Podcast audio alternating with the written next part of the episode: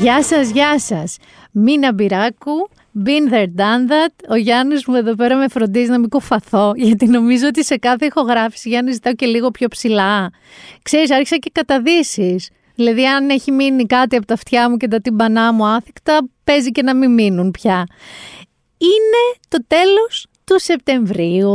Μας χαιρετάει ο Σεπτέμβριος. Να σας πω ότι μας χαιρετάει παιδιά πάρα πάρα πολύ γλυκά, ε. Έρχεται Γιάννη μου Σαββατοκύριακο τριαντάρι. Τριαντάρι, τριανταδιάρι, νοτιάς.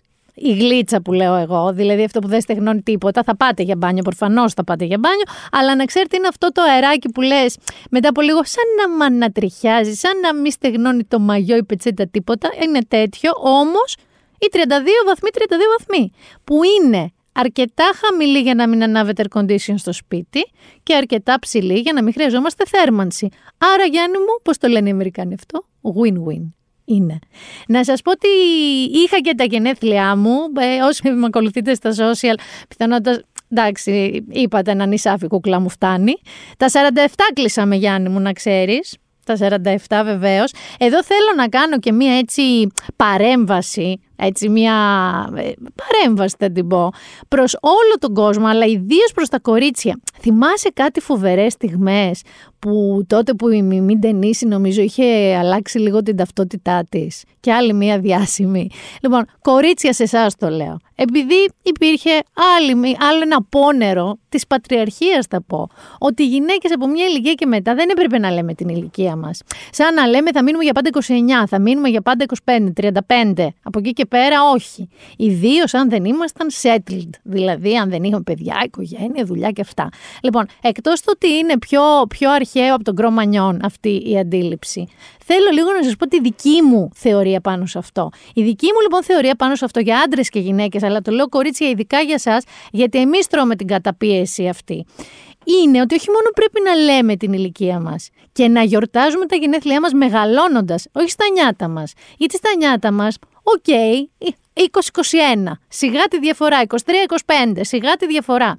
Από μία ηλικία και μετά που λέτε και το ακούω ε, ότι ε, τώρα τι, η μαμά μου, που είναι 75, ε, τώρα τι νόημα έχει να γιορτάζω τα γενέθλιά μου; Ίσα ίσα, πιο μεγάλος έχει νόημα να τα γιορτάζεις. Διότι έχεις καβατζώσεις άλλον ένα χρόνο, όρθιος, ενδεχομένως, καλά ενδεχομένως, πιο σοφός, έχεις μάθει, έχεις πάθει, έχεις έχεις μεγαλώσει ρε παιδί μου, έχεις παλιοκαιριστεί, έχεις βελτιωθεί. Εντάξει, σίγουρα κάτι καλύτερο έχει συμβεί μέσα σε αυτή τη χρονιά. Πώς είναι η καπετάνια του Σκοπελίτη; Όποιος καπετάνιος του Σκοπελίτη σου λένε στην κακοκαιρία, αυτόν έχει οδηγήσει στο Σκοπελίτη όπως να είναι, με όποιο καιρό να είναι. Σκεφτείτε λοιπόν τον εαυτό σας σαν καπετάνιο του Σκοπελίτη. Κάθε χρόνος που περνάει είναι ένα παράσημο. Όχι απλά δεν πρέπει να το κρύβουμε. Όχι, και δεν το λέω εγώ γιατί και καλά πολλοί μου είπατε, εντάξει το λες εσύ γιατί δεν φαίνεις, όχι, όχι δεν με ενδιαφέρει. Και όταν θα φαίνομαι, τότε να δείτε πώς θα το φωνάζω. Τι λέγαμε πριν δύο επεισόδια, τι κάνει Ζωζό κάθε πρωί, ξυπνάει και λέει φτού σου κούκλα μου, μπράβο κούκλα μου, τι ωραία που είσαι. Εγώ τώρα θα σας δώσω ένα άλλο icon να ακούσετε από μια πολύ πρόσφατη συνέντευξή της. Μαρία Ιωαννίδου, για ακούστε λίγο αυτό. Γιατί στο κάτω-κάτω της γραφής, ό,τι και να έχω κάνει, σας αρέσω, δεν σας αρέσω, είμαι όχι ιστορία, έπω εγώ. Δεν είμαι απλά ιστορία, έπω. Έπω. Έτσι πρέπει να σκεφτόμαστε για τον εαυτό μας. Εδώ σταματάει αυτή η παρέμβαση. Παρόλα αυτά, σκεφτείτε το, οριμάστε το, σταματήστε να κρύβετε τα χρόνια σας, να τα φωνάζετε περήφανες και να σου πω και που πήγα. Άκου τώρα. Πού βρέθηκα, θα μου πεις, πήγα στην Ηλία. Το λέω έτσι γιατί όλοι μιλάνε έτσι εκεί. Δεν θέλω να διαφέρω. Στην Κουρούτα συγκεκριμένα. Δεν ακούγεται εξωτικό. Παιδιά, εκεί είναι ένα ξενοδοχείο, ενδεχομένως να το ξέρετε, που λέγεται Δεξαμενές.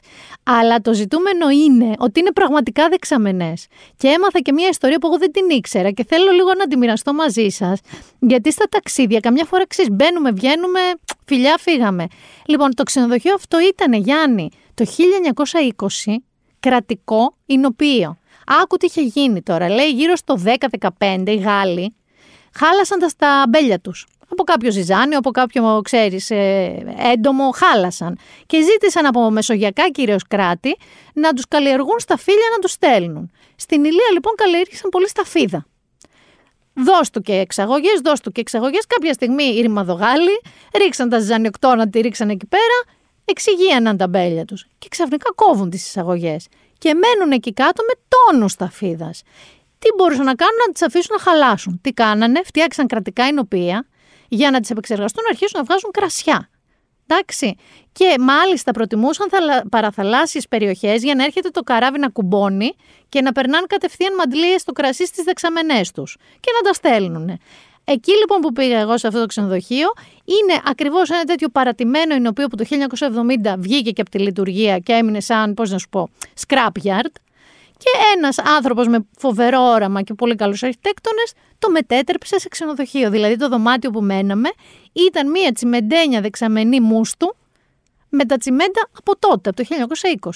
Και μάλιστα στα δωμάτια που είχαν κόκκινα ε, στα φύλλα, κόκκινο μουστο, ε, οι οξυδώσεις στον τοίχο του τσιμέντου ήταν σκούρες. Είναι μια ιστορία έτσι sustainability από αυτές που μου αρέσουν, γιατί πήρε ένα πράγμα ξεχασμένο, το συντήρησε, το έφτιαξε και το έκανε ένα πάρα πολύ ωραίο πράγμα. Βέβαια Γιάννη, βγαίνοντας από την είσοδο αυτού του ξενοδοχείου, τι βλέπεις; Βλέπεις Πελοπόννησο, 80's, Πασόκ, στα καλύτερά της πανωσικώματα, αναμονές. Ε, Καταλαβαίνεις πώς είναι γύρω-γύρω η περιοχή. Δεν έχει καμία σχέση. Δηλαδή, είναι. Εγώ είχα πολλά χρόνια να κατέβω εκεί. Νομίζω πάνω από 20-25. ίδιο είναι. δεν έχει βελτιωθεί κάτι. Στο χωριό εκεί γύρω-γύρω, έτσι. Η Κουρούτα φοβερή παραλία. Δεν της είχα δώσει τα εύσημα που έπρεπε. Αμουδερή, τεράστια. Πολύ ωραία η παραλία σας, παιδιά, εκεί. Και συνεχίζοντας τώρα, θέλω, θέλω ε, να πριν πάμε στην ξενιτιά μας, γιατί έχω ξενιτιά, ε, Γιάννη, μια και λέω για τα γενέθλιά μου, μια και λέω που κλείσα τα 47, έφυγε ρε εσύ ένα είδωλο των νιάτων μου. Δηλαδή ένα είδωλο το οποίο ήξερα όλους τους στίχους απ' έξω αυτού του κομματιού. Μιλάμε βέβαια για τον Κούλιο, δεν ξέρω αν το έχετε πάρει πρέφα. Ο Κούλιο ξαφνικά στα 59 του έφυγε στο Λος Άντζελες, στο σπίτι ενός φίλου του, δεν υπάρχει χειρότερο. Που πάει κάποιος τουαλέτα, αργεί, χτυπάς στην πόρτα και αντίο. Λοιπόν, πέθανε, αλλά και χωρίς να υπάρχει κάποια τεράστια γνώση της υπόλοιπης μουσικής του, του χρωστάμε παιδί το εξής. Από μια μέτρια ταινία, το Gangsta's Paradise, είναι ένα κομμάτι το οποίο με τις πρώτες νότες όλοι ή τη ηλικία μου και λίγο μικρότεροι ξέρουμε τι γίνεται. Είναι ένας από τους ανθρώπους που όρισαν τη ραπ μουσική εκεί στα 90s. Νομίζω ε, είχε έρθει και στην Ελλάδα ή 97-98 βέβαια Ρόδον, είχα πάει. Βεβαίως. Ε, και με μία λογική έβαλε και τη ραπ μουσική στο πολύ mainstream. Να σου θυμίσω εδώ τα ραδιόφωνα πρέπει να το παίζανε το Gangsta's Paradise 10 φορές τη μέρα. Ε, τιμή και λοιπόν έτσι σαν ε, φόρο τιμή στον Κούλιο που έφυγε νωρίς στα 59 του. Πάμε να ακούσουμε λίγο Gangsta's Paradise. As I walk through the valley of the shadow of death, I take a look at my life and realize there's nothing left. Cause I've been blasting and laughing so long that even my mama thinks that my mind is gone. But I ain't never crossed a man that didn't deserve it. Me be treated like a punk, you know that's unheard of. You better watch how you're talking and where you're walking, or you and your homies might be lying in chalk. I really hate the trip, but I gotta low.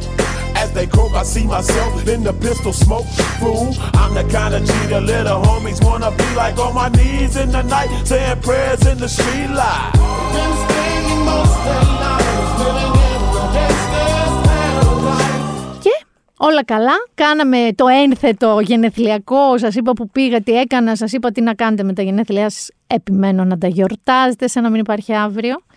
Θα πάμε όμως στην ξενιτιά.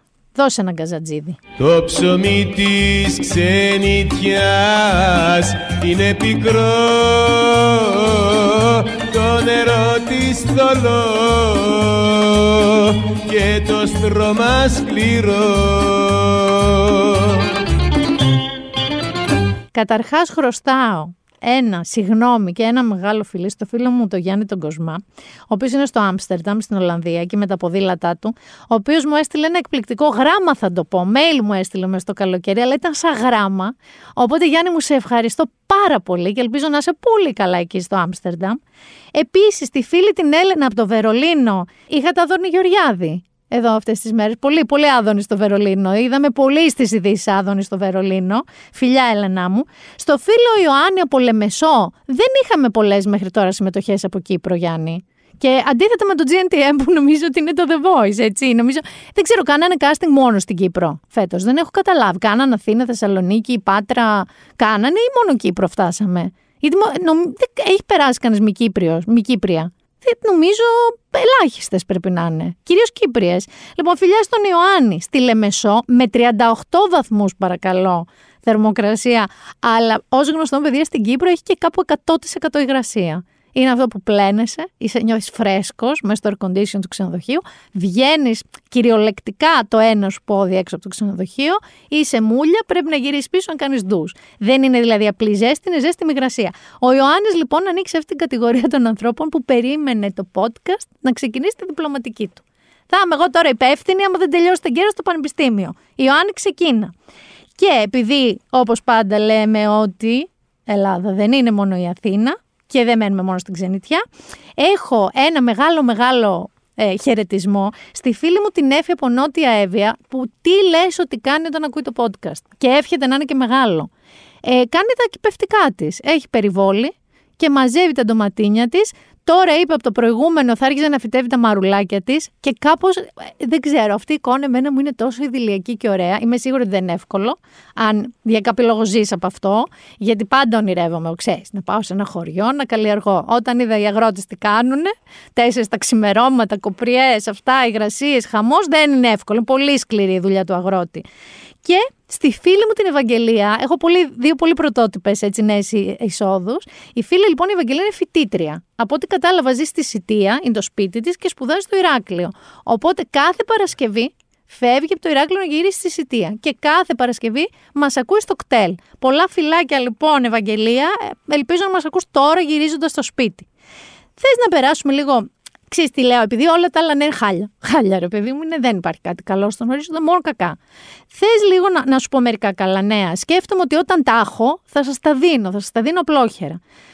Θυμάστε την ταινία στο Netflix, το Don't Look Up, με εκείνο το μετεωρίτη, αστεροειδής, δεν θυμάμαι τι ήταν, που μας πήρε και μας σήκωσε και εξαφάνισε τη γη.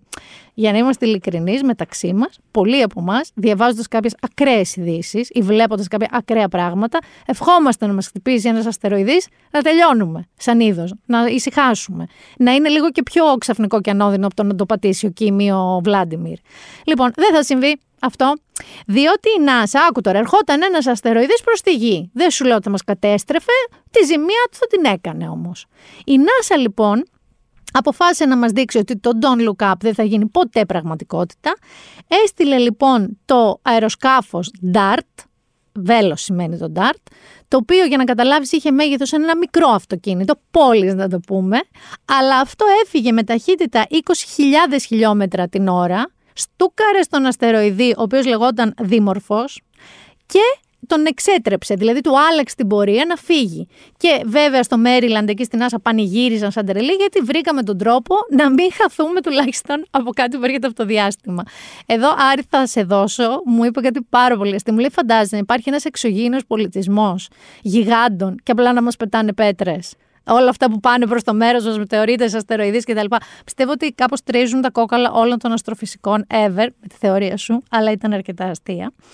Άλλα καλά νέα, παιδιά, στη Νέα Ζηλανδία. Θα μου πεις τι έχει τώρα η Νέα Ζηλανδία. Είχε, το, τη μάθαμε από τον Πίτερ Τζάξον κυρίως, από το Lord of the Rings. Τη μάθαμε όμως και από το ότι στη, στις COVID έτσι, απαγορεύσεις ανά τον κόσμο, η Νέα Ζηλανδία υπήρχε ένα ζήτημα. Είχαν απαγορευτεί τα όργια. Διότι προφανώς it's a thing στη Νέα Ζηλανδία. Για κάποιο λόγο είναι, είναι στην καθημερινότητά τους, να το πω. Να ξέρετε ότι, αν ρε παιδί μου είστε φαν αυτού του, του σπορ, αυτού του χόμπι, και έτσι κάπως εδώ πέρα είμαστε λίγο πιο συντηρητικοί, στη Νέα Ζηλανδία ξαναεπιτράπηκαν από τον νόμο μέχρι 25 άτομα όμως Γιάννη. Μπορείς να είσαι εσύ και 24. Δηλαδή ένα μικρό πάρτι. Ένα μικρό dinner party στο σπίτι με τους καλούς σου φίλους που έχεις πλέον το δικαίωμα στη Νέα Ζηλανδία να το μετατρέψεις σε ένα ωραιότατο όργιο. Και η τρίτη καλή είδηση, η οποία είναι πραγματικά πολύ καλή και αν δεν το έχετε δει μπορείτε πια να το δείτε στο Συνόμπο, είναι ότι τα μαγνητικά πεδία, μια τρομερή, τρυφερή, ένα road movie, φοβερό, low budget όσο δεν φαντάζεστε, τα μαγνητικά λοιπόν πεδία του Γιώργου Γούση, θα είναι η επίσημη υποψηφιότητα της Ελλάδας στα Όσκαρ. Δηλαδή θα είναι για ξενόγλωση ταινία, όπως γίνεται κάθε χρόνο. Εμείς θα στείλουμε τα μαγνητικά πεδία. Είμαι τρομερά χαρούμενη γι' αυτό, γιατί είναι μια ταινία πολύ ιδιαίτερη, αλλά είναι ποιητική, ρε παιδί μου, πάρα πολύ ωραία ταινία. Δηλαδή, σας το ανεπιφύλακτα δείτε της στο Συνόμπο και μακάρι να κάνουμε μικρούς παναγυρισμού εκεί έξι τα ξημερώματα. Δεν ξέρω τι ώρα δίνουν ε, τις ξενόγλωσσες, κάπου εκεί στα Όσκαρ. Ε, και το σηκώσουμε. Με παπάκια στην ομόνια για τα μαγνητικά παιδεία. Λοιπόν, να πάμε τώρα.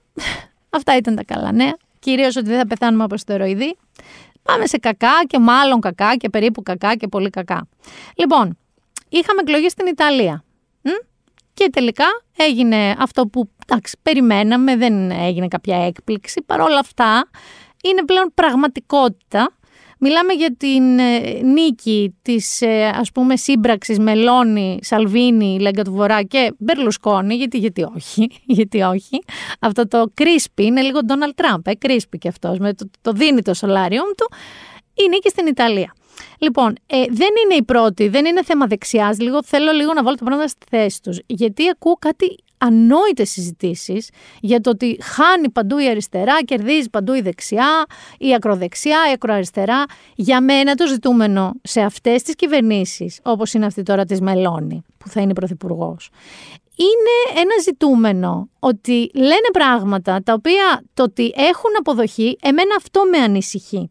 Δηλαδή έχουμε και τον Ορμπάν, τον έχουμε, Ουγγαρία, έχουμε και τον ε, και αν δεν κάνω λόγο στην Πολωνία. Δεν είναι ότι αυτοί είναι, ρε παιδί μου, τους λες μοντέρνους προοδευτικούς ανθρώπους, αλλά Θέλω λίγο να ακούσουμε, είναι σε τρεις γλώσσες θα σας βάλω. Βρήκα κάποιες δηλώσεις της Μελώνη στο παρελθόν και πιο πρόσφατα. Η μία, η πρώτη είναι σε ισπανική έτσι, ομιλία της. Πάμε να την ακούσουμε. Πάμε να την ακούσουμε να σας πω λίγο τι λέει. Sí a la familia natural. No a los lobby LGBT. Sí a la identidad sexual. No a la ideología de género. Sí a la cultura de la vida. No al abismo de la muerte. Sí a la Universidad de la Cruz, no a la violencia islamista, sí a fronteras seguras. Λοιπόν, με πολύ έτσι έντονο τόνο ξεκάθαρο, λέει ναι στην ε, φυσική οικογένεια, όχι λέει στα λόμπι τα LGBT, ναι λέει στη σεξουαλική ταυτότητα, όχι λέει στην ιδεολογία του, του φίλου, ναι λέει στη ζωή, χαλαιοαμβλώσει. Όχι, λέει στην άβυσο του θανάτου. Ναι, λέει στην παγκοσμιότητα του Σταυρού. Όχι στην Ισλαμική βία. Ναι, στα ασφαλή σύνορα. Όχι στη μαζική μετανάστευση. Πώς σας φαίνεται μέχρι εδώ; Δεν νομίζω ότι. Τι λες, διχαστικούλα ρε παιδί μου, είναι όχι LGBT, όχι αμβλώσεις, ε, μόνο σταυρός, το Ισλάμ είναι έξω, ε, οι μετανάστες έξω. Πάμε να την ακούσουμε λίγο και τη θεωρία της, γιατί να πούμε ότι προσπαθεί να γεφυρώσει το λαό τη. No, no, no, no, no. Για πάμε να ακούσουμε. Εδώ είναι αγγλικά. Θα καταλάβετε, αλλά θα σα πω και τι λέει. It's the same all over the world. So-called, so-called progressives use the power and the arrogance of their mainstream media to force their political opponents to change, to be allowed into their inner circles. Except that, once right-wing men and women are admitted into the into progressive inner circles, they will have, they will have changed so much that conservative people will no longer recognize them and will stop supporting them. And that's exactly what they want a right wing on a leash, irrelevant, and trained as a monkey. But you know what? We're not monkeys. We are not even rhinos. We won't, their part, we won't be part of their zoo. Εδώ λοιπόν μιλάει για το πώς η, η κακή woke αριστερά μπορεί άκου τώρα να παρασύρει, να σαγηνεύσει μερικούς δεξιούς ανθρώπους, άντρες και γυναίκες και καλά για να τους βάλεις στους προοδευτικούς κύκλους της και απειλεί εμέσως τώρα τους δικούς της ότι μετά γίνεστε τόσο αγνώριστοι που και δεν σας αναγνωρίζουμε οι δεξιοί, εσάς τους δεξιούς που πήγατε κέντρο αριστερά και δεν πρόκειται και να σας στηρίξουμε, έτσι. Και λέει ότι θέλουν, λέει, τη δεξιά σε, με λουρί, ο πλανήτης και η αριστερή, λες και είναι μαϊμού. Έτσι λέει, και είναι έξαλλη. Σημασία θέλω να σας πω έχει και πώς φαίνονται τα μάτια της, η έντασή της, η αγριάδα της. Και λέει ότι δεν είμαστε μαϊμούδες και δεν θα γίνουμε μέρος αυτού του ζωολογικού κήπου. Δικό της. Ούτε ρινόκερη λέει αυτό, δεν το κατάλαβα. Το μα, μαϊμούδες ούτε ρινόκερη. Ό,τι πει όμως. Και πάμε τώρα και στο, στον άλλο της πόνο και εκεί θέλω εγώ να καταλήξω, η οποία είναι στα Ιταλικά. E allora è sotto attacco l'identità nazionale? è sotto attacco l'identità religiosa, è sotto attacco l'identità di genere, è sotto attacco l'identità familiare. Non devo potermi definire italiana, cristiana, donna, madre, no. Io devo essere cittadino X, genere X, genitore 1, genitore 2, devo essere un numero. Αυτοί λοιπόν αισθάνεται ότι απειλούν λέει τα πάντα πια. Ότι απειλούν την οικογένεια, την έννοια της οικογένειας, τις προσωπικές ελευθερίες, ε, τη χώρα κτλ. Και καταλήγει, εκεί είναι το πρόβλημα, ότι λέει εγώ δεν μπορώ να είμαι ε, χριστιανή, γυναίκα, ε, μητέρα και Ιταλίδα, ότι πρέπει να είμαι σύμφωνα με τη νέα μόδα, ας πούμε, πρέπει να είμαι ε, νούμερο, δηλαδή να είμαι ο γονιός ένα ή δύο, όπως λέμε για τα ζευγάρια τα ομόφυλα. Λέει ότι πρέπει να είμαι gender X, να μην είναι προσδιορίστο το φύλλο της κτλ. κτλ. Λοιπόν, ακούστε τώρα να δείτε το δικό μου το πρόβλημα. Ε, νομίζω το ακούσατε το πρόβλημα ποιο είναι της ρητορικής αυτής, η οποία να πούμε, είδα μια φοβερή γιαγιά που κρατούσε ένα πανό Ιταλίδα που έλεγε Γεννήθηκα με το Μουσολίνι, δεν θέλω να πεθάνω με το Μουσολίνι. Γιατί μελώνει στα νιάτα της ε, και μάλιστα και όλο η στάση του κόμματός της πιστεύει ότι ο Μουσολίνι ήταν ένας υπέροχος πατριώτης που έκανε το καλύτερο για την Ιταλία. Εντάξει. Λοιπόν, το πρόβλημα, αν και δεν, θεωρώ ότι πρέπει να σας το εξηγήσω, ε, είναι περίπου το επιχείρημα, θυμάσαι Γιάννη με το Μητού, που είχαν βγει όλοι οι άντρες και λέει Καλά, τώρα εγώ δεν μπορώ να την πέσω. Δηλαδή, εγώ δηλαδή πώς θα φλερτάρω όταν όλα είναι παράνομα. Δηλαδή, εγώ δεν μπορώ να πω σε μια κοπέλα στο γραφείο, ε, σου κάνει πολύ ωραίο σώμα αυτό το φόρεμα. Γιατί ρε, ήρθα εγώ να σου πω, σου κάνει πολύ ωραίο ποπό αυτό το παντελόνι ποτέ. Δηλαδή είναι αυτό το, το επιχείρημα περίπου. Ότι δηλαδή, ε, ότι έλεος πια με το wokeness, έλεος, και το είδαμε και στο GNTM, είχε άλλη τη μασχάλη, να ξέρει, έλεος, ε, φτάνει πια, μέχρι πού θα πάμε. Παιδιά, να σας πω πού είναι το πρόβλημα. Το πρόβλημα είναι πάρα πολύ απλό, αν το αποδομήσετε. Το πρόβλημα για μένα αρχίζει και τελειώνει όταν θεωρεί κάποιος ότι η δική του ελευθερία στα πάντα είναι πιο σημαντική, πιο, έχει μεγαλύτερη αξία από την ελευθερία του δίπλα του. Για μένα εκεί αρχίζει και τελειώνει το πρόβλημα. Δηλαδή, ποιος ακριβώς απαγόρευσε στη Μελώνη και στην κάθε Μελώνη να λέει ότι είναι χριστιανή, Ιταλίδα, μάνα, γυναίκα.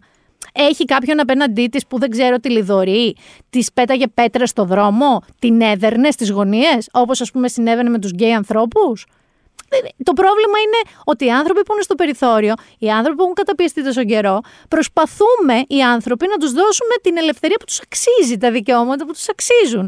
Δεν νομίζω ότι αν εγώ πω είμαι λευκή, straight γυναίκα, θα βγει κάποιος να μου πει Άι, Μωρή, είσαι εκτός μόδας.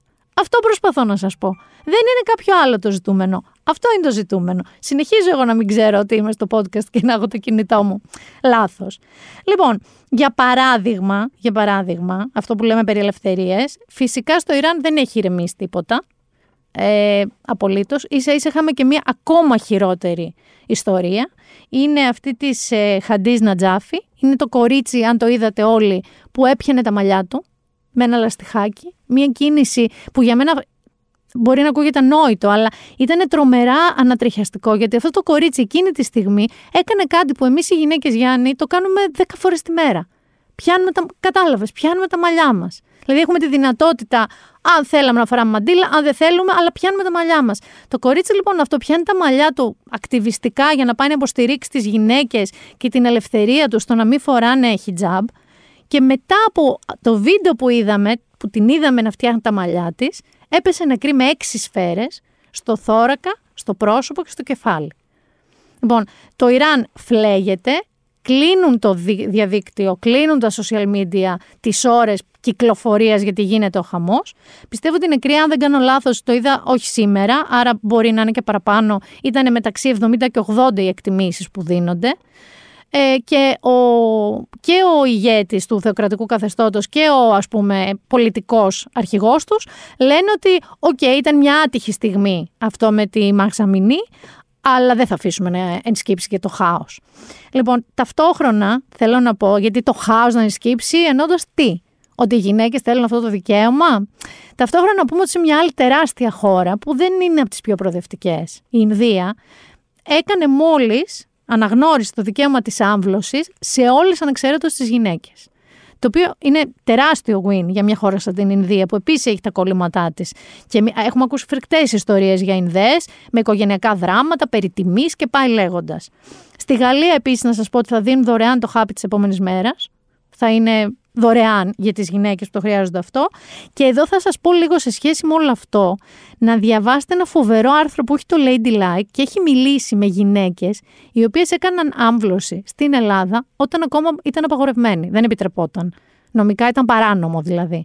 Έχει μεγάλη σημασία να το διαβάσετε αυτό για να αντιληφθείτε το 2022 τι συμβαίνει σε χώρες σαν την Αμερική που ήδη έγινε η ανατροπή της γενικότερης το να είναι παντού νόμιμη η άμβλωση και για να δείτε πού μπορεί να οδεύσει ένα κράτος όταν το αναλαμβάνει μια γυναίκα σαν τη Μελώνη που δεν πιστεύει. Τα πάμε και για τη Βρετανία. Τα πάμε και για την εκεί Υπουργό Υγείας. Ούτε αυτή τα καλοβλέπει. Θέλω λίγο να δούμε πώς μπορεί να εξελιχθεί το πράγμα. Γιατί τώρα σκεφτόμαστε και τι μας νοιάζουν εμάς Μωρή Ιταλία και τι μας νοιάζουν. τι γίνεται. Δεν μας νοιάζει ο ένας, δεν μας νοιάζει ο άλλος, δεν μας νοιάζει ο παραδίπλα. Αρχίζει και σφίγγει αυτός όμω ο κλειό. Και αυτή η οπισθοδρόμηση που συζητούσαμε αρχίζει και γίνεται λίγο με, με ταχύτερους ρυθμούς από ότι είναι λογικό ή να μην μας ανησυχεί. Έχουμε και άλλα όμως, Γιάννη. Και με την ενεργειακή κρίση έχουμε, Γιάννη, θέματα. Θυμάσαι που έκανα εγώ την καμπόσα, ε; δύο επεισόδια πριν. Και έλεγα, θα μου πούνε εμένα να βάλω εγώ λάμπες, ε, λάμπες, λέω, και λάμπες και σόμπες πετρελαίου στο σπίτι μου να έχω φυσικό αέριο. Τι έγινε, Γιάννη, με το φυσικό αέριο; Αυτό έγινε. Έγινε μπουρλότο. Κυριολεκτικά όμως, ε. Δηλαδή, Nord Stream και ένα και δύο. Ο δύο δεν είχε καν μπει σε λειτουργία γιατί ολοκληρώθηκε πριν κάποιους μήνες και με τα αντίπεινα και τις κυρώσεις των δυτικών στη Ρωσία δεν χρησιμοποιήθηκε. Έγινε λοιπόν ένα μπουρλότο, έγιναν εκεί κάποιες εκρήξεις, έγιναν κάποιες διαρροές, τέσσερις τρύπες και στους δύο αγωγούς. Ήδη έχει αδειάσει το μισό αέριο, μέχρι την Κυριακή θα έχει αδειάσει τελείως. Να, να σας πω εντάχει ότι ας πούμε σε ό,τι αφορά το περιβαλλοντικό θέμα ε, δεν είναι καλά τα μαντάτα, δηλαδή αυτή τη στιγμή επιβάρυνση στο περιβάλλον από αυτή τη διαρροή, μεθανίου κυρίως, είναι λέει ίδια, η Δανία το είπε αυτό, με την, ε, το αποτύπωμα που έχει την επιρροή στο περιβάλλον, την επίδραση που έχει η Δανία με τις εκπομπές ενός έτους. Αυτό θα γίνει σε τέσσερις μέρες μέσα στη Βαλτική θάλασσα. Και πάμε τώρα στο γλέντι. Γιατί, τι έγινε; Διαβάσαμε, εγώ διάβασα και θεωρίες, το ξέρεις, το pigging, Καλά, ούτε εγώ μπορώ να το εξηγήσω ακριβώς. Είναι ένα λάθος στον καθαρισμό τέλος πάντων και τη συντήρηση. Και ο Nord Stream 1 είναι κλειστός από τον Αύγουστο για συντήρηση. Τώρα μάντεψε. Τώρα δεν έχει τίποτα. Λοιπόν, το άφησαν πολύ γρήγορα στην άκρη τη θεωρία του λάθους τεχνικού. Ε, μετά την έκρηξη και στο δεύτερο, στο Nord Stream 2, μάζεψαν και την καλούμπα του μπορεί να, έγινε, να είναι κάποια φυσική φθορά. Φυσική φθορά στον έναν και στον άλλον, τον καινούριο, τι έγινε; Οπότε αρχίζουν και μιλάνε και στην Ευρώπη και στο ΝΑΤΟ και στην Αμερική για δολιοφθορά. Κανείς δεν τολμάει να το πει έτσι. Μπαμ. Είπαν ότι βρέθηκαν τυχαία τώρα κάποια ρωσικά πλοία, κάποια ρωσικά υποβρύχια. Έχουν επί τη θεωρία ότι μπορεί κάποιοι δίτες να έχουν εγκαταστήσει τις νάρκες από πολύ καιρό πριν εκεί και απλά να τις πάτησαν, κυμπάτατο, να εκραγούν. Όμως το πιο αστείο είναι ότι είμαστε κανονικά, θυμάστε το Πού να τον θυμάσαι, ούτε εγώ τον θυμάμαι ακριβώς. Τον ψυχρό πόλεμο όμως. Γιατί βγήκε και η Ρωσία και είπε ότι είναι δολιοφθορά. Όχι από τον εαυτό της όμως. Κατηγόρησε της είπα. Ότι ε, το κάνανε για να τα ρίξουμε στη Ρωσία κοινώς. Αυτό που εγώ ξέρω είναι ότι αυτή τη στιγμή δεν έχουμε, δεν έχει μάνα μου, οπότε και να θέλω να τον κόψω στο αέριο, δεν ξέρω τι θα γίνει.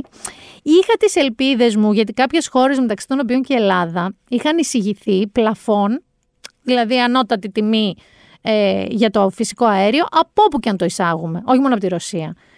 Δεν το δέχτηκε η Ούρσουλα. Οπότε ελεύθερες τιμές. Οπότε καταλαβαίνετε, το μαγκάλι και φουφού που σας έλεγα θα παίξουν μεγάλο, πολύ πολύ πολύ ρόλο στο σπίτι. Είδα βέβαια ότι κάτι βάλανε ένα πλαφόν στο ποσοστό κέρδους για τα ξύλα και τα πέλετ και αυτά. Ξέρω τι να κάψουμε. Σας είπα, έχουμε εμείς μαζέψει ένα μικρό δάσος στο σπίτι. Μπα και δεν ξέρω, θερμανθούμε με αυτό και σας είπα ζώα, ζώα, ζώα. Εμένα τώρα η, η Switch, η Pixie, ο Φράγκο, Αγκαλίτσα, υπέροχα. Να πάμε λίγο στον Πούτιν, που είναι πίσω από όλο αυτό που ζούμε. Ο Πούτιν λοιπόν. Ο Πούτιν λοιπόν έκανε κάτι δημοψηφίσματα. Κατάλαβες. Θυμάσαι τα ποσοστά του Πασόκ στην Κρήτη και της Νέας Δημοκρατίας στη Λακωνία στα 80 κάτι 90. Λοιπόν, αυτά τα δημοψηφίσματα το, τα έκανε στις ε, ρωσόφωνες περιοχές, δηλαδή Χερσόνα, Ζαπορίζια, Λουχάνσκ και Ντονέτσκ, για να πούν αν θέλουν να προσαρτηθούν στη Ρωσία. Βγήκε και η Αμερική, βγήκαν και οι Ευρωπαίοι, είπαν εμείς δεν αναγνώριζουμε κανένα τέτοιο δημοψήφισμα. Φυσικά τα αποτελέσματα ήταν 98% ναι, 93% ναι. Να πούμε ότι τα δημοψηφίσματα τα διεξήγαν οι Ρώσοι εκεί. δηλαδή, δεν νομίζω ότι αν ερχόντουσαν και σου λέγανε ψήφισε, θα λέγες Εγώ είμαι εναντίον. Λοιπόν, είχαν αυτά τα ποσοστά. Και ο φίλος ο Βλαδίμηρος, εντάξει, αποφάσισε ότι θα λάβει φυσικά υπόψη του αυτά τα δημοψηφίσματα και σήμερα που ακούτε εσείς το podcast Παρασκευή 30 Σεπτεμβρίου θα κάνει μια τελετή στο Κρεμλίνο για να υπογράψει τις συμφωνίες ώστε αυτά τα, οι κατεχόμενες περιοχές να ενταχθούν κανονικά στην Ουκρανία. Και θα εκφωνήσει λέει και μια σημαντική ομιλία στη διάρκεια της τελετής. Δεν ξέρω τι άλλο έχει να πει. Ελπίζω να μην ξαναπεί για τα περίφημα τα πυρηνικάκια του, γιατί δεν ξέρω τι θα μας βρει. Δεν υπάρχει νάσα να πάει να βαρέσει τα πυρηνικά του Πούτιν. Λοιπόν, εννοείται ότι έχουν αντιδράσει όλοι Εννοείται ότι ας πούμε και η πρωθυπουργός της ε, προσωρινή ακόμα της Σουηδίας και εκεί πάνε πολύ δεξιά. Η Μαγδαλένα Άντερσον είπε η Κρυμαία είναι Ουκρανική, το Ντονέτσκ είναι Ουκρανικό, η Χερσόνα είναι Ουκρανική, το Λουχάνσκ είναι Ουκρανικό, η Ζαπορίζια είναι Ουκρανική. Η Σουηδία εξακολουθεί να στηρίζει την Ουκρανία. Λοιπόν, εκεί βρισκόμαστε, μια και είμαστε στη fear and loathing κατηγορία. Τι είχαμε καιρό να πούμε, Γιάννη μου, για ποιον είχαμε καιρό να μιλήσουμε; Έχουμε μία μονή, τον Ήλον. Βγήκε η λίστα με τους πιο πλούσιους ανθρώπους στον κόσμο. Και για πρώτη φορά ο άνθρωπος που στηρίζουμε τόσο πολύ σε αυτό το podcast είναι ο πιο πλούσιος άνθρωπος του κόσμου. Είναι ο Elon Musk, πήρε τη θέση από τον Jeff Bezos, το άλλο το τρελό αγόρι. Ο Elon είχε πέρσι 190 δισεκατομμύρια, συγγνώμη προσβάλλω και έτσι, ε, και τα έκανε 2,50, ενώ ο Jeff Bezos είχε 2,50 δις και τα έκανε 150. Έχασε. Ε, δεν μπορεί να φτάνει τα κομπόικα καπέλα και αυτά τα ρούχα που φοράει, δεν ξέρω. Δεν ξέρω. Θέλω όμως να τους αφιερώσουμε ένα μάνι μάνι μάνι. Money, money, money. Must be funny in the rich man's world. Money, money, money. Always sunny in the rich man's world. Θα συνεχίσουμε στη σφαίρα της παράνοιας. Είπα δεν υπάρχει τίποτα, τίποτα, τίποτα καλό σε αυτά, δηλαδή κάποια καλή εξέλιξη. Είχαμε την Τουρκία, η οποία πια, ναι, τι νομίζω, νομίζω ότι κάνει. Νομίζω ότι πρεσάρει τόσο πολύ, λέει τέτοιες χοντράδες, λέει τέτοια πράγματα. Τα βάζει με όλους και όλα. Περιμένοντας να κάνουμε εμείς το λάθος. Δεν ξέρω να ρίξουμε εμείς την πρώτη σφαίρα. Ελπίζω ότι δεν θα γίνει. Και γενικά μέχρι τώρα η Ελλάδα και το Υπουργείο Εξωτερικών και Αμήνης είναι πάρα πολύ ψύχρεμοι. Ο Ακάρ, λοιπόν, ο Υπουργός Αμήνης τους, ε, μας είπε ότι είμαστε, λέει, χειρότεροι γείτονες και και εμείς είμαστε χειρότεροι γείτονε. Εμείς δεν στέλνουμε κανένα αεροπλάνο από πάνω από τα ύδατά τους και τη χώρα τους, αλλά είμαστε χειρότεροι γείτονε και μας είπαν ότι με την υποστήριξη της Ευρωπαϊκής Ένωσης είμαστε και κακομαθημένα παλιόπαιδα. Και θέλω ένα Διονυσίου για τον κύριο Ακάρ. Λέγε με παλιόπαιδο, λέγε με αλήτη, όπω θες εσύ. Λέγε με παλιόπαιδο, λέγε με ξενύχτη, μέχρι και ληστή Μα μη με λες αχάριστο και παλιό εγωιστή όχι ότι ο Τσαβούσογλου, ο εξωτερικών έμεινε πίσω, έχει εκνευριστεί λέει πάρα πολύ με τη διεθνή υποστήριξη της Ελλάδας που βγήκαν όλοι και είπα και το State Department τώρα πάλι είπε ότι είναι παρανοϊκό αυτό. Τα νησιά αυτά ανήκουν στην Ελλάδα. Δεν τίθεται θέμα κυριαρχία. Τελεία. Αυτός λοιπόν τα έχει πάρει με τη στρατικοποίηση των νησιών, τα όπλα, λέει, στα νησιά. Και θα πάρουμε, λέει, τα μέτρα, τα απαραίτητα. Ούτε ξέρω, ούτε θέλω να ξέρω τι μπορεί να εννοούν. Αισθάνομαι ότι ακόμα είμαστε στη φάση σκυλή που γαυγίζει. Και θέλω να μείνουμε σε αυτή τη φάση. Πραγματικά είναι πάρα πολλά αυτά που έρχονται μπροστά μας για να έρθει και αυτό. Εντάξει, δεν ξέρω τι θα μας πρωτοβρει. Και με το δεν ξέρω τι θα μας πρωτοβρει, επειδή ξέρω μερικά πράγματα που θα μας βρούνε, λέω να περάσουμε στη light ενημέρωση, Γιάννη, αυτή τη στιγμή. Λοιπόν, Καταρχάς, από Δευτέρα, την είχε συμπαθήσει καθόλου τη Χατζιπαντελή, Χατζιπαντέλη, πώς λέγεται, τη Σοφία. Αυτή το, το, το κορίτσι με τα φρύδια από την Κύπρο, το μοντέλο, την κριτή του GNT. Προσπαθώ να σε βοηθήσω να τη θυμηθείς. Την είχες δει καθόλου; Όχι. Όχι αρκετά. Εγώ ενώ είχα, ε, στα πρώτα, στο πρώτο πρώτο επεισόδιο είχα πάθει ένα πολιτισμικό, λέω Χριστέ μου τι είναι αυτό που βλέπω. Ε, ήρθα να την ε, εκτιμήσω και να τη συμπαθήσω. Ήταν η πιο outspoken που λέμε, ενδεχομένως και υπερβολικά κάποιες φορές, χωρίς κοινωνικά φίλτρα. Όμως ήταν αυτό που έλεγε τη λογική. με το δικό της τρίγλωσο τρόπο έλεγε τη λογική. Αυτή λοιπόν δεν θα την έχουμε από Δευτέρα. Και εγώ είμαι σίγουρη ότι δεν ήταν αυτό προγραμματισμένο, να ξέρεις. Λένε τώρα ότι την είχαν ε, κλείσει μόνο για τη φάση των οντισιών. Εγώ θυμάμαι και το ψάξα από το προηγούμενο επεισόδιο που συζητούσαμε, την είχαν ανακοινώσει κανονικά κριτή. Throughout, σε όλα τα επεισόδια. Τελικά φεύγει, οπότε από Δευτέρα που θα έχει ξανά GNTM, δεν θα είναι η Σοφία. Θέλω να δω πολύ ειλικρινά τι νούμερα θα κάνει. Πιστεύω ότι τα όσα νούμερα έκανε, η Σοφία Χατσπαντέλη ήταν κομμάτι τους. Είχε τη σημασία του. Επίσης, τι άλλο θα μας βρει; Λοιπόν, άκου τώρα τι έχω πάθει. Ε, Σας έλεγα διάφορες σειρές. Σας είπα ότι είδα το Κάνω ότι κοιμάσαι και τα νούμερα του Δελβορία στην, ε, στην ΕΡΤ. Είδα τώρα μία σειρά που έρχεται τη Δευτέρα στο Μέγκα. Σας είχα τάξει δέσπινα δημά. Συγγνώμη, να σας πω ένα λεπτό κάτι. Η δέσπινα είναι λίγο αρρωστούλα και δεν θα έρθει τώρα, σήμερα προφανώς. Γι' αυτό θα σας πω εγώ δύο χαζανέα, αλλά τον απολογισμό που θα έχει δει και την ερχόμενη εβδομάδα θα τον κάνουμε παρέα προβλέψει και υπολογισμού μήνυ ως τώρα, θα τον κάνουμε παρέα την επόμενη Παρασκευή. Λοιπόν, το μαύρο ρόδο το έχεις ακούσει. Είναι μέγα έρχεται και δεν είναι ότι μου έκανε μόνο εντύπωση. Είναι βασισμένο σε ένα μυθιστόρημα καταρχάς της Ελένης Καπλάνη. Και έχω ενθουσιαστεί γιατί το τραγούδι των τίτλων το λέει Βιτάλη, σε μουσική Θεοφάνος. Δηλαδή, εγώ την αγαπώ πολύ τη Βιτάλη. Τώρα άκου την υπόθεση. Είναι κλασικός απαγορευμένος έρωτας. Θυμάσαι τους. Ε, όχι τους, και η ψήθυρη καρδιάς. Το άλλο πώς ήταν με τον παπά, με τον Ζαλμά; Πώς λεγόταν αυτό; Άγγιγμα ψυχής. Αυτά τα ξέρεις. Το Σάινφελ δεν το ξέρεις. Το άγγιγμα ψυχής το ξέρεις. Λοιπόν, ναι, είναι σε αυτή την κατηγορία. Θα σας πω το story. Η 22χρονη Ελισάβετ επιθυμεί να αφιερώσει τη ζωή της στον Θεό. Ζει από 12 χρονών σε ένα γυναικείο μοναστήρι στην επαρχία και είναι δόκιμη μοναχή. Και πλησιάζει η πολυπόθετη, ώρα που θα λάβει το αγγελικό σχήμα. Έτσι λέγεται. Ε, αυτό διαβάζω. Είναι όμως και η ώρα της πιο μεγάλης δοκιμασίας. Η ώρα που το παρελθόν εισβάλλει σαν χήμαρος και πάλι στη ζωή της και την παρασέρνει σε σκοτεινά μονοπάτια. Τη δόκιμη καλόγρια, δεν ξέρω πώς λέγονται. Δόκιμη δεν είναι αυτοί που ετοιμάζονται να γίνουν. Λοιπόν, ένας μεγάλος σεισμός καθιστά το μοναστήρι προσωρινά κατάλληλο προς χρήση και την αναγκάζει να επιστρέψει για λίγο στο πατρικό της. Εκεί, τι γίνεται, θα γνωρίσει τον Πέτρο φίλο της ετεροθαλούς αδελφής της. Το βλέμμα του θα την εχμαλωτήσει και όσο εκείνη θα αντιστέκεται στη γυναικεία της φύση που ξυπνάει, ένας απαγορευμένος έρωτας θα ανθίσει. Έχουμε πάει σε επίπεδο καλόγριας πλέον, να ξέρετε. Και όσο και να το είναι, εννοείται ότι ζήτημα πίστης, εννοείται. Ε, πρέπει να πάρει τη μεγάλη απόφαση σε ποιο κόσμο θέλει να είναι στον κοσμικό ή στον ε, κόσμο, ας πούμε, να αφιερωθεί στο Θεό. Θέλω λίγο να σας πω τους συντελεστές. Καταρχάς την Ελισάβε την κάνει Φωτεινή Παπαθεοδόρου. Ε, είναι κούκλα, τη βλέπω εδώ σε μια φωτογραφία, πάρα πολύ όμορφο κορίτσι. Και τον Πέτρο τον κάνει ο Μιχαήλ Ταμπακάκης. Κορίτσια, θα ασχοληθείτε με τον Πέτρο, έχω να σας πω, αν δεν τον ξέρετε. Ε, έχουμε όμως ένα all-star cast, δηλαδή παίζει ο Λεωνίδας Κακούρης, παίζει η Κατερίνα Διδασκάλου, παίζει ο Κουκουράκης κορίτσια και αυτό σας έχει αρέσει πολύ. Νομίζω δεν ξέρω, ήταν και στις Μέλισσες, ήταν σε διάφορα που σας αρέσει αυτός. Λουκία Παπαδάκη, θυμάσαι εποχές, καλημέρα ζωή, καλ... ε, λάμψη, δεν θυμάσαι ποιο από τα δύο ήταν. Ε.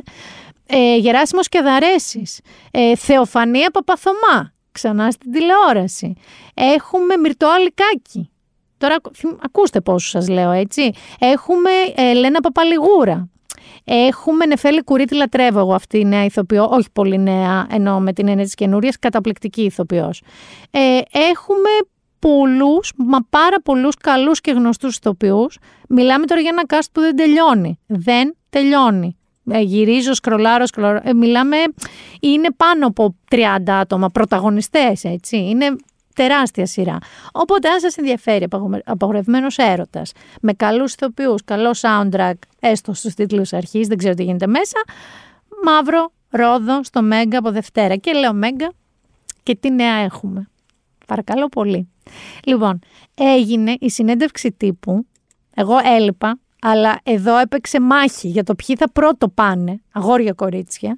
Έγινε λοιπόν η συνέντευξη τύπου για τη σειρά Μαέστρο, του Χριστόφορου Παπακαλιάτη. Και μάθαμε διάφορα πράγματα. Καταρχάς να σας πω ημερομηνία, ε. Είναι 13 Δεκάτου, 10 και μισή το βράδυ. 13 Δεκάτου, νομίζω είναι Πέμπτη αν δεν κάνω λάθος. 10 και μισή το βράδυ, ξέρετε, να έχετε παραγγείλει νωρίς το delivery, να έχετε ανοίξει τα chat με τις φίλες σας και τους φίλους σας, γιατί στάνταρ θα γίνει αυτό. Ο Χριστόφορος είπε ότι θεωρεί ότι είναι η καλύτερη του δουλειά μέχρι τώρα. Εντάξει.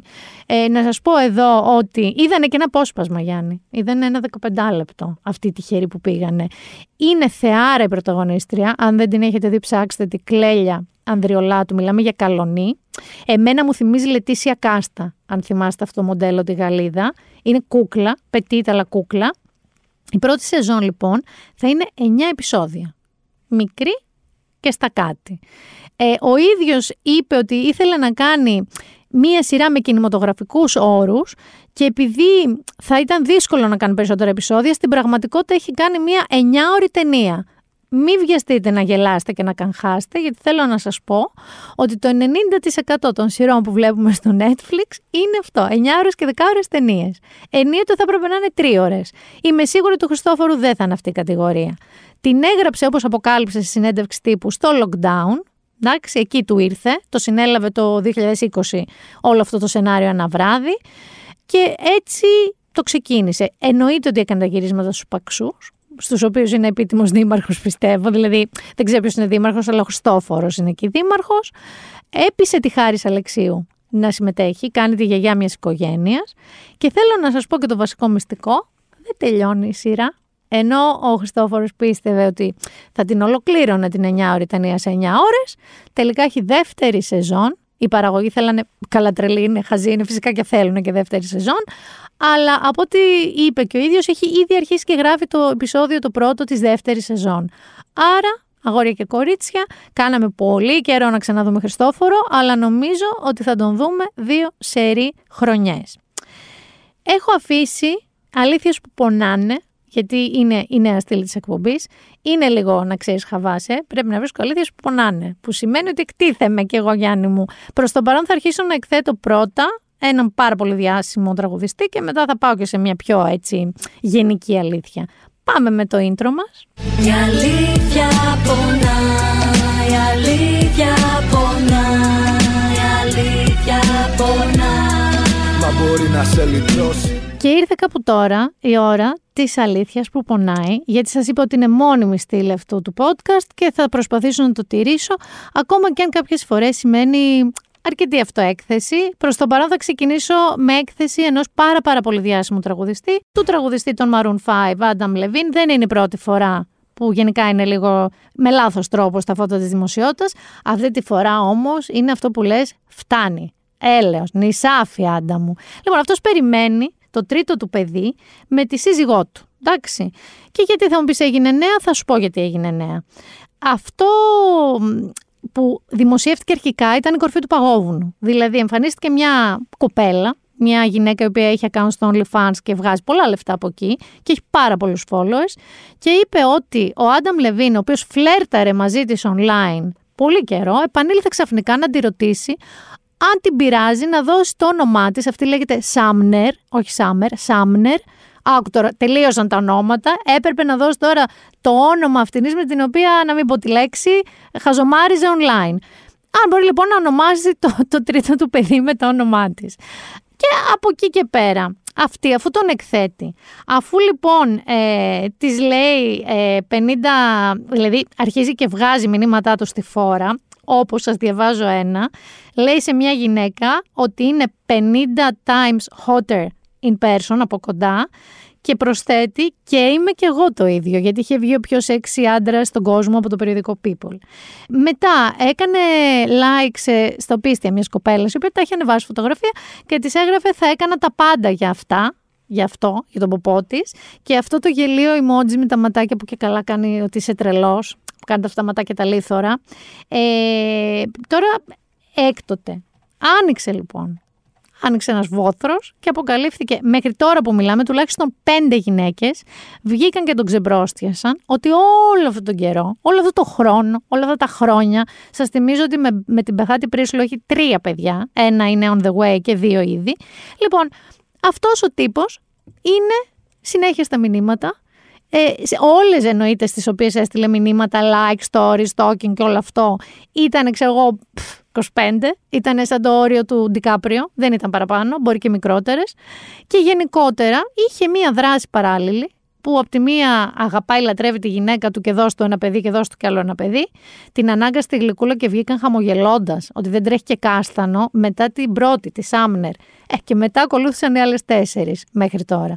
Λοιπόν, η αλήθεια που πονάει με αφορμή αυτή τη γελιότητα του Άνταμ Λεβίν είναι ότι, και ξέρω ότι θα υπάρξουν άνθρωποι που θα διαφωνήσουν, όμως, ακούστε με. Πριν με χτυπήσετε, ακούστε με. Λοιπόν, θεωρώ ότι αυτό το online γκομένισμα, αυτά τα μηνύματα, τα DM, αυτά τα οποία μπορεί να είναι όλη μέρα, κάθε μέρα προς διαφορετικές, προς ίδιες, προς, προς, προς, είναι το ίδιο cheating, είναι το ίδιο απιστία με το να πάει να κάνεις μία φορά κάτι. Θεωρώ μάλιστα ότι είναι πολύ πιο εξευτελιστικό. Γιατί σημαίνει ότι είσαι σαν ένας φτωχόγυπας. Γιατί στο τέλος της μέρας δεν κάνεις και τίποτα. Αλλά δεν κάνεις και τίποτα αν δεν σου δώσουν δικαίωμα. Γιατί αν σε ένα από αυτά τα μηνύματα σου δώσουν δικαίωμα, πιθανότατα θα κάνεις κιόλας. Αλλιώς είσαι τελείως, είσαι και φτωχόγυπας κανονικός. Λοιπόν, κάθεσαι εκεί πέρα σαν το όρνιο και κάθεσαι και χαζεύεις τώρα την κάθε μία που κουνιέται, πώς και γούστο της καπέλο της και πολύ καλά κάνει. Και είσαι εσύ με την άλλη τη γυναίκα σου στο σπίτι, την έγκυο γυναίκα σου, τη μη έγκυο γυναίκα σου, τη σύντροφό σου και κάθεσαι εσύ εκεί πέρα και τσιρι τσιρι τσιρι τσιρι τσιρι τσιρι και πω πω μάνα μου και τι είναι αυτό και καίγομαι και με τρελαίνεις. Όχι, είναι απιστία. Και το χειρότερο είναι, δηλαδή, εγώ αυτό θα δυσκολευόμουν πάρα πολύ να το συγχωρέσω. Και ξέρετε γιατί αγόρια είναι απιστία και κορίτσια. Γιατί μετά η, όποια στιγμή σε βλέπει ο ή σύντροφός σου να πιάνει το κινητό, μάντεψε τι νομίζεις ότι κάνεις. Και μάλλον έχει και δίκιο. Αυτό λοιπόν είναι ένα κατασυρωή ξεφτύλισμα, να σας το πω έτσι, που μειώνει καλά και εσάς τους ίδιους, αλλά και τους συντρόφους σας ή τη συντρόφους σας. Δηλαδή είναι ένα πράγμα που του άλλου του λες μέσα στα μούτρα του, γιατί δεν το κάνεις και κρυφά. Εγώ ξέρω περιπτώσεις πολλών ζευγαριών που καθόντουσαν μαζί στον καναπέ καλή ώρα να δουν παπακαλιάτη και σχολιάζαν και μαζί τον Παπακαλιάτη. Και ο η μία, ξέρω εγώ, χάζευε στο Twitter τι λένε για τον Παπακαλιάτη. Και όλε από δίπλα έστελνε στη Μαρίκα, την Τιτίκα, την Νινίκα. Έδινα βέρτα. Οπότε, αν με ρωτάτε εμένα και ασπονάει αυτή η αλήθεια, ναι, όπως είχαν πει τότε στη δίκη Λεβίνσκι Κλίντον, there was no penetration. OK, okay, δεν υπάρχει. Αλλά υπάρχει ένα ατελείωτο πέσιμο που, αν θέλετε τη γνώμη μου, είναι κακομοίρικο για μένα αυτή είναι η σωστή λέξη, και κακομοίρικο και προσβλητικό προς τους από εδώ και τους από εκεί. Και επειδή πάντα δίνω ένα τέτοιο, αλλά δίνω και ένα άλλο, Θέλω να σας πω μια αλήθεια που πονάει. Και έχει αφορμή και τα γενέθλιά μου, γενικά την ηλικία μου. Θέλω να σας πω, θυμάστε όταν είμαστε νέοι, που βγαίναμε, τρώγαμε, πίναμε, γυρνάγαμε στο σπίτι οριακά ε, κουδούνι, ρε παιδί μου. Αλλά άμα ήσουν με το φίλο, φίλη, σύντροφο, σύντροφο, ε, γινόταν και το σεξ. Θέλω να σας πω ότι από μια ηλικία και μετά γενικά.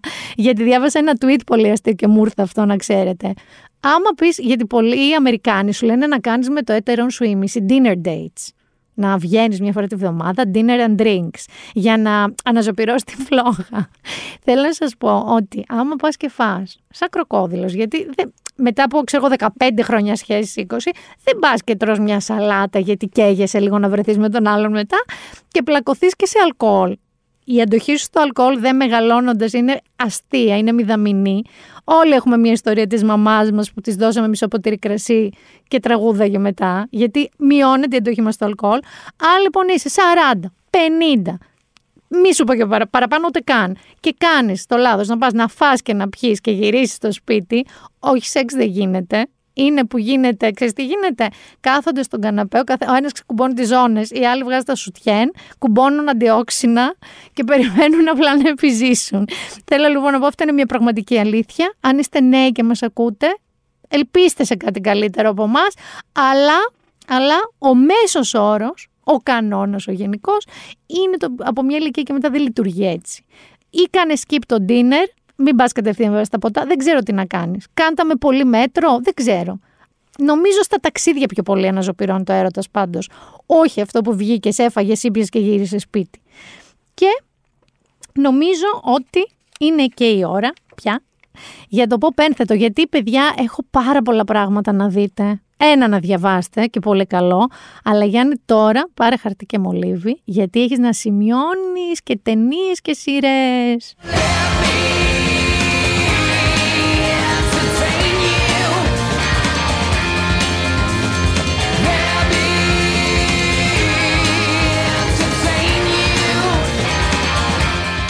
Λέω να ξεκινήσω με ταινίες. Και δεν θα ξεκινήσω με ταινίες που θα δείτε σε streaming ακόμα, αλλά θέλω να σας πω για τις νύχτες πρεμιέρας. Οι νύχτες πρεμιέρας ξεκίνησαν από τις 28 Σεπτεμβρίου, θα κρατήσουν μέχρι τις 9 Οκτωβρίου είναι πάρα πολύ καλή φουρνιά να το πω, γιατί ξέρεις κάθε χρόνο στις νύχτες πρεμιέρας που η πόλη σε πολλές αίθουσες όπως είναι να σας πω τώρα για παράδειγμα Άστο, Ράστη, Δαναός, ένα και δύο, Ιντεάλ, Μέγαρο Μουσικής Αθηνών, Τριανών Παλάς, αλλά έχει και πρώτη φορά ξεχωριστή προβολή Village Cinemas, VMAX Σφαίρα στο μόλ. Ε, παλιά είχαμε και το Αττικόν, πριν καεί και τα λοιπά, τώρα δεν το έχουμε βέβαια αυτό. Αλλά κάθε χρονιά μαζεύουν ταινίες που κάποιες θα τις δούμε και στα σινεμά, κάποιες είναι πάρα πολύ ανεξάρτητες, δεν βρίσκουν καν διανομή, κάποιες μπορεί να βγουν σε streaming, κάποιες δεν θα βγουν πουθενά, ίσως και σε όλο τον κόσμο. Έχουν και κάποια αφιερώματα κάθε χρόνο σε σκηνοθέτες, έχουν remake παλιών ταινιών, ε, ας πούμε είναι ο κομπός του Μεσονυχτίου φέτος είδα φοβερό. Θέλω όμως να σας πω για κάτι που προβλήθηκε χθες το βράδυ, το απόφαση φυγής, Decision to Leave, του Park Chan-wook είναι εκπληκτικός. Είναι ο σκηνοθέτης του Old Boy. Το Old Boy το έχετε δει πολύ νομίζω. Είναι εκπληκτική ταινία. VA φοβερή. Έχει κάνει και το Handmaiden πιο πρόσφατα και το Stalker. Λοιπόν, αυτό είναι τώρα, να σας πω τι είναι. Είναι ένα thriller αστυνομικό, γιατί ένας detective ερωτεύεται μια μυστηριώδη χείρα αφότου εκείνη γίνεται η βασική υποπτή σε μία έρευνα, στην πιο πρόσφατη έρευνά του για φόνο. Ε, έχει εκπληκτική φωτογραφία, αν θυμάστε το All Boy, εκπληκτική σκηνοθεσία, πολύ υπόγειο όλο το άγχος που σου δημιουργείται, έχει τα twists, γενικά είναι ε, το είδος της ε, Κορέας, ρε παιδί μου, ο κορεάτικος κινηματογράφος είναι πολύ ειδικό είδος. Λοιπόν, αυτό να ξέρετε ότι τον Οκτώβριο θα μπει στο Συνόμπο κάποια στιγμή. Άρα, και επειδή είναι sold out γενικά οι προβολές, δεν ξέρω αν το έχει κι άλλη μέρα και μπορεί να μην προλάβετε, περιμένετε και το βλέπετε στο Συνόμπο. Και πάμε τώρα λίγο να πάμε στο Netflix. Το Netflix από εκεί που είχαμε φτάσει σε ένα σημείο, το γνωστό, που ψάχνεις μία ώρα περίπου να αποφασίσεις τι να δεις. Εν τω μεταξύ έχεις φάει, έχεις δει 50 τρέιλερ και δεν βλέπεις και τίποτα γιατί δεν σου γεμίζει το μάτι. Έχουμε και πάλι καλή, καλή, καλή φουρνιά. Θα ξεκινήσω με ταινίες, παιδιά. Καταρχάς, είναι μια πολύ πολύ συζητημένη ταινία που είναι του Ρωμαίν Γαβρά, του γιου του Κώστα Γαβρά. Είναι η τρίτη του ταινία και λέγεται Αθήνα. Δεν έχει σχέση με την Αθήνα. Το όνομα Αθήνα είναι ενός κτηρίου μιας εργατικής κατοικίας στις κακόφημες περιοχές του Παρισίου που μένουν οι μετανάστες. Και είναι λοιπόν μια ιστορία αστυνομικής διαφθοράς, μαχητικών διαμαρτυριών και μια διασταύρωση ανάμεσα σε εθνικισμό και προσωπικό καθήκον. Λοιπόν, μετά το θάνατο του μικρότερου αδερφού του, μετά από μια αστυνομική διαμάχη, όπως υποστηρίζεται ότι συνέβη, ο Αμπτέλ γυρίζει πίσω από την πρώτη γραμμή για να βρει την οικογένειά του διαλυμένη.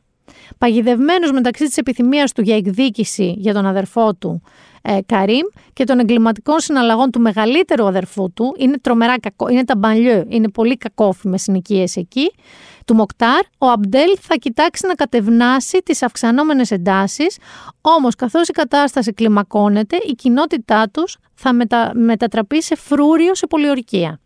Η ταινία ε, εμφανίστηκε στο Φεστιβάλ Βενετίας τώρα πριν λίγο, ε, πριν κάνει πρεμιέρα στο Netflix, με καλές κριτικές που εξυμνούσαν την ένταση της εισαγωγής της. Όμως, θέλω να σας πω, θα σας πω και το αλλά, το διαβάζω και από την Ιωσήφινα Γρυβαία και συμφωνώ, το φινάλε ενώ έχει στήσει κάτι καταπληκτικό σκηνοθετικά, είναι σαν βίντεο κλιπ με λίγο παραπάνω ουσία, δεν εμβαθύνει ιδιαίτερα. Μην φανταστείτε ότι είναι αυτά τα αριστουργήματα που σου παίρνουν την ψυχή, στη λιώνουν και σου αλλάζουν τη ζωή. Όμως είναι πολύ καλό. Το φινάλε, θυμηθείτε με, στείλτε μου όταν δείτε το τέλος. Είναι, είναι λίγο σαν την καρδάρα με το γάλα, να σας το πω εγώ πολύ απλά. Άλλη ταινία στο Netflix, με μια πάρα πολύ αγαπημένη μου πρωταγωνίστρια, την Alison Τζάνι. Λέγεται Λου η ταινία. Και η ιστορία ακολουθεί λοιπόν τη Λου, που είναι η Alison Τζάνι, μια γυναίκα που πιστεύει ότι έχει αφήσει πίσω το επικίνδυνο και σκοτεινό παρελθόν της, όμως βλέπει την ήσυχη ζωή της τα έχει παθήσει πίσω, ζει μια ήσυχη ζωούλα και διαταράσσεται όταν μια απελπισμένη μητέρα, η οποία είναι πολύ γνωστή ηθοποιός, η Τζερνή Σμόλετ, την εκλυπαρεί να σώσει την κόρη της που την έχουν απαγάγει. Καθώς μένεται μια τεράστια καταιγίδα, είναι περίπου σαν και αυτή που είδα εγώ στις δεξαμενές. Εγώ είδα τον Μπόγκταν, στο είπα αυτό. Την κακοκαιρία Μπόγκταν, ήμουν εκεί. Χαμός. Πανέμορφη παραλία έτσι, δεν τόλμησα να βγω, καθώς μένεται μια τεράστια καταιγίδα, οι δύο γυναίκες θα ρισκάρουν τη ζωή τους σε μια αποστολή διάσωσης που θα δοκιμάσει τα όρια τους και θα αποκαλύψει σκοτεινά και συγκλονιστικά μυστικά από το παρελθόν τους. Είναι πολύ βρεγμένη αυτή η ταινία, θέλω να σας πω. Το εφέ είναι βρεγμένο, είναι πολύ καταιγίδα. Και η Άλισον Τζάνι είναι μια εξαιρετική ηθοποιός, τύπου κάμερας σε αυτήν. Πάμε τώρα σε μια άλλη ταινία. Γιάννη την έχεις δει αυτή, το Blonde. Μέριλιν. Άννα Άρμας. Netflix. Διαβάστε το άρθρο του Θοδωρή Δημητρόπουλου στο News 24-7, το οποίο το είδε και στο Φεστιβάλ Βενετίας. Εντάξει, το θέμα της Μέριλιν προφανώς είναι μια, ένα αντικείμενο που έχουν γραφτεί βιβλία, έχουν δημιουργηθεί ταινίες, σειρές, τραγούδια, ντοκιμαντέρ, χαμός. Και έχουμε το πιο πρόσφατο, το Blonde. Το οποίο όλοι απορούσαν πώς γίνεται τώρα για τη ζωή της Μέριλιν να είναι κατάλληλο διανηλίκου. Τι στην ευχή είναι τόσο κατάλληλο. Λοιπόν, ο Θοδωρής λέει συγκεκριμένα, εντάξει, ότι είναι μια τρομερά σκληρή ταινία που εστιάζει στη γυναίκα πίσω από την εμβληματική περσόνα της Μέριλιν Μονρό, καθώς ακολουθεί μια προδιαγεγραμμένη διαδρομή προς το θάνατο. Ένα ταξίδι μέσα από την κόλαση της showbiz και μιας αποπνικτικής κουλτούρας διασημότητας που ξέρει μόνο να εκμεταλλεύεται και να λειτουργεί απάνθρωπα, διαχωρίζοντας βία τον άνθρωπο από την εικόνα του. Ο Θοδωρής θεωρεί, αν διαβάστε όλο το άρθρο, ότι δεν έχει ίχνος ανθρωπιάς το blond απέναντι στο αντικείμενό του δηλαδή απέναντι στη Μέρλιν Μονρό. Όχι απλά δεν νοιάζεται καθόλου ρε παιδί μου σκηνοθέτης για αυτήν, τη αφαιρεί ακόμα και τα μικρά επιτεύγματα που είχε πετύχει, όχι ρε παιδί μου φεμινιστικά για να το είναι αποθεώσει, αλλά για να δείξει ότι παρά αυτές τις μικρές νίκες, η δυστυχία της και η βία που ζούσε ήταν τόση που δεν μετρήσαν, αλλά ούτε αυτές τις δίνει καθόλου. Και θεωρεί ότι γενικότερα ο Θοδωρής ε, λέει ότι χρησιμοποιεί ένα μπρος πίσω ασπρόμαυρα με έγχρωμα κτλ. Και, και είναι στην ουσία μια συνεχόμενη ε, αλληλουχία σκηνών, οι οποίες είναι βίες, είναι σκληρές, είναι καταστροφικές για τη Μέριλιν, νιώθεις να σε πιάνει ψυχή σου πάρα πολύ, πάρα πολύ όμως, δηλαδή αισθάνεσαι μια πηχτή πηχτή ε, δυστυχία. Θα σας διαβάζω μόνο το τελευταίο του κομμάτι που περιγράφει και κρίνει την ταινία και λέει το φιλμ είναι μια παραλυρηματική σειραφή εντυπωσιακών εικόνων βίας και πόνου, δίχως οξυδέρκεια ή κατανόηση. Είναι το φιλμικό αντίστοιχο του να κοιτάς από μακριά ενώ δέρνουν κάποιον άνθρωπο και μετά από ώρα να φεύγεις μουρμουρώντας ουφ, κρίμα, αλλά δεν ήταν και καμιά προσωπικότητα. Στην πραγματικότητα βλέπεις απλά τη Μέριλιν να ταλαιπωρείται πάρα πολύ συνέχεια για όση ώρα διαρκεί η ταινία. Δεν ξέρω αν σας αποτρέπω ή σας προτρέπω να το δείτε. Είναι μια πολύ ειδική ταινία πάντως. Δηλαδή, αν ξεκινάτε να δείτε, Α, η Άννα Ντεάρμα είναι μεταμορφωμένη σε Μέρλιν και της μοιάζει, αλλάξτε τροπάριο, δεν θα δείτε αυτή την ταινία. Θα δείτε κάτι άλλο. Και θα πάω, επειδή έκανα τη μετάβαση σε κάτι σκοτεινό, Γιάννη, τι πιστεύεις ότι εγώ αγαπώ πάρα πολύ, τι σου έχω πει ότι αγαπώ; Τι σας είπα πριν στο προηγούμενο επεισόδιο, σέχτε, από εδώ από εκεί. Λοιπόν, ε, αγαπώ πάρα πολύ τους serial killers και τις έχτες. Και το Netflix μόλις μου έχει χαρίσει το Dahmer. Monster, The Jeffrey Dahmer Story. Θέλω να σας πω, για να σας προειδεάσω, ότι ο Jeffrey Dahmer είναι γνωστός ως ο κανίβαλος του Milwaukee. Είναι ένας από τους πιο θρηλυκούς serial killers στην ιστορία παγκοσμίως των serial killers. Ε, το κάνει ο Ryan Murphy, να σας βοηθήσω, κάνει όλα τα American Horror Story κτλ. Και γενικά οτιδήποτε έχετε δει σε τρόμο, περίεργο κτλ δικό του. Και έχει εδώ τον καταπληκτικό ηθοποιό τον Evan Peters που επίσης παίζει σε όλα αυτά ο οποίος κατουρήθηκα στα γέλια γιατί κάποιος ανέβασε μια ε, σκηνή από τον Ντάμερ λέγοντας η Frances McDormand τα κατάφερε πάλι είναι ίδιος είναι όντως αν έχουμε μεταμορφώσει αυτή σε Jeffrey Dahmer. Είναι αργό να σας πω, είναι σκοτεινό, είναι ανυπόφορο, αν δεν αντέχετε δηλαδή το στομάχι σας τέτοιες ιστορίες, διότι όλοι οι άνθρωποι που καταλήγουν εκεί έχουν τρελές διαταραχές. Αυτός έχει διαγνωστεί με τρία πολύ βαριά σύνδρομα. Απόσχηση προσωπικότητας, έχει σχιζοφρένεια, έχει διάφορα. Αλλά σου εξηγεί και πώς πλάστηκε από την οικογένειά του με κάποιο τρόπο έτσι. Μη σας τα πω, εγώ 17 έχει φάει that we know of. 17 ανθρώπους είχε σκοτώσει. Ε, σας είπα τον λένε και κανίβαλ του Milwaukee. Μην σας κάνω και όλα τα spoiler, αλλά και να διαβάσετε την ιστορία του γιατί είναι τριγκαδόρικο σαν story. Έχει και το One Man, πολύ ωραία το story του, είναι και Μπάκουλη. Πάντως η σειρά είναι αυτή. Δηλαδή την ακουμπάτε αν είστε φαν του είδους. Εγώ είμαι, μου αρέσει, δεν με πειράζει καθόλου που είναι αργή, να ξέρετε, δεν την έχω ολοκληρώσει. Δεν με πειράζει καθόλου που είναι αργή. Θεωρώ ότι της δίνει τη σκοτεινιά που της χρειάζεται. Να τους ισιώσω λίγο τώρα, γιατί κάπως τις μαύρισα με τη Μέριλιν, με τον Μπλοντ και με τον Ντάμερ. Λοιπόν, να πάμε στο βιβλίο. Να πάμε το βιβλίο. Το βιβλίο λοιπόν είναι του 22, δεν είναι καινούριο καινούριο, αλλά εγώ τώρα το έπιασα και το τελείωσα και έχω, ε, το, έχω, είναι από αυτά που το περιγράφω ως συναρπαστικό. Το βιβλίο λοιπόν λέγεται Σανταράμ, είναι του Gregory David Roberts, εντάξει, και σας λέω ακούστε, ακούστε λίγο Καταρχάς, να σας πω μερικές κριτικές. Η Daily Telegraph το είπε πραγματικό αριστούργημα. Η Sunday Telegraph το είπε δυνατό και μοναδικό, έναν επανάληπτο επίτευγμα. Η Sunday Times το είπαν ένα εκδοτικό ε, φαινόμενο. Η New York Times το είπαν λίγα μυθιστορήματα μπορούν να ανταγωνιστούν το Σανταράμ, αδιανόητα διασκεδαστικό. Ε, καταλαβαίνετε ότι μιλάμε για ένα αριστούργηματάκι. Ακούστε τώρα το story. Το Σανταράμ είναι ένα ημι-αυτοβιογραφικό μυθιστόρημα επικών διαστάσεων με εκατομμύρια φανατικούς αναγνώστες ανά τον κόσμο. Η διεθνής κριτική το υποδέχτηκε με διθυράμβους, χαρακτηρίζοντάς το ως ένα λογοτεχνικό αριστούργημα ανεκτήμητης ομορφιάς. Σε έχω εντεκάρει λίγο; Ε, ναι. Λοιπόν, ο αφηγητής στο βιβλίο είναι φυγάς. Μετά το χωρισμό από τη γυναίκα του και αφού χάνει την επιμέλεια της κόρης του, η ζωή του μεταμορφώνεται σε μια σκοτεινή άβυσο από μελετητή της φιλοσοφίας και πολιτικός ακτιβιστής στο Πανεπιστήμιο της Μελβούρνης, μετατρέπεται σε έναν επαναστάτη που χάνει τα ιδανικά του στην ηρωίνη, σε ένα φιλόσοφο που χάνει την ακαιρεότητά του στο έγκλημα, σε ένα ποιητή που χάνει την ψυχή του σε μια φυλακή υψής της ασφαλείας, σε έναν από τους πλέον καταζητούμενους ανθρώπους στην Αυστραλία. Γίνεται λοιπόν από ένας σύζυγος καθηγητής πανεπιστημίου, ένας από τους πιο καταζητούμενους ανθρώπους στην Αυστραλία καταδικάζεται σε 20 χρόνια φυλακή για ένοπλη ληστεία, αλλά καταφέρνει να δραπετεύσει από τη φυλακή του Πέντριτς και όταν ως φυγάς καταφεύγει στη Βομβάη, αρχίζει το απίθανο οδηπορικό του προς κάτι απροσδιόριστο, ίσως αυτό που κάποιοι λένε και αποκαλούν νόημα της ζωής. Μπλέκεται με ανθρώπους της πόλης, δημιουργώντας δεσμούς ζωής με κάποιους από αυτούς, ερωτεύεται, προδίδει και προδίδεται.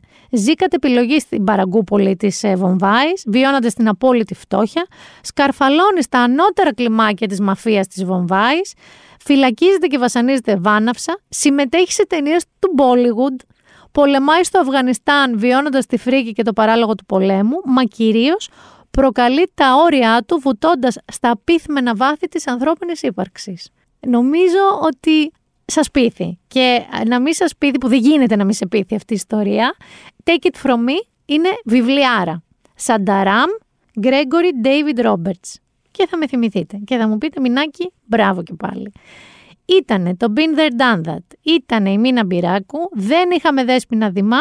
Ωστόσο, σας έχω τάξει και θα την έχουμε στο επόμενο επεισόδιο, διότι έχουμε παιδιά πάρα πολύ τηλεόραση και όσο περνάει ο καιρός αρχίζουν κι άλλα. Και να ξέρετε, έχω κρατήσει και τις σύντριγγε. Δούκισα νομικού, ήρθε, έφυγε ο ένας, ο άλλος, πέρασε, τι είπε, τάδε και τον τάδε. Τα έχω κρατήσει όλα για όταν έρθει η δέσπινα. Πολλά φιλιά από μένα, ραντεβού την επόμενη Παρασκευή.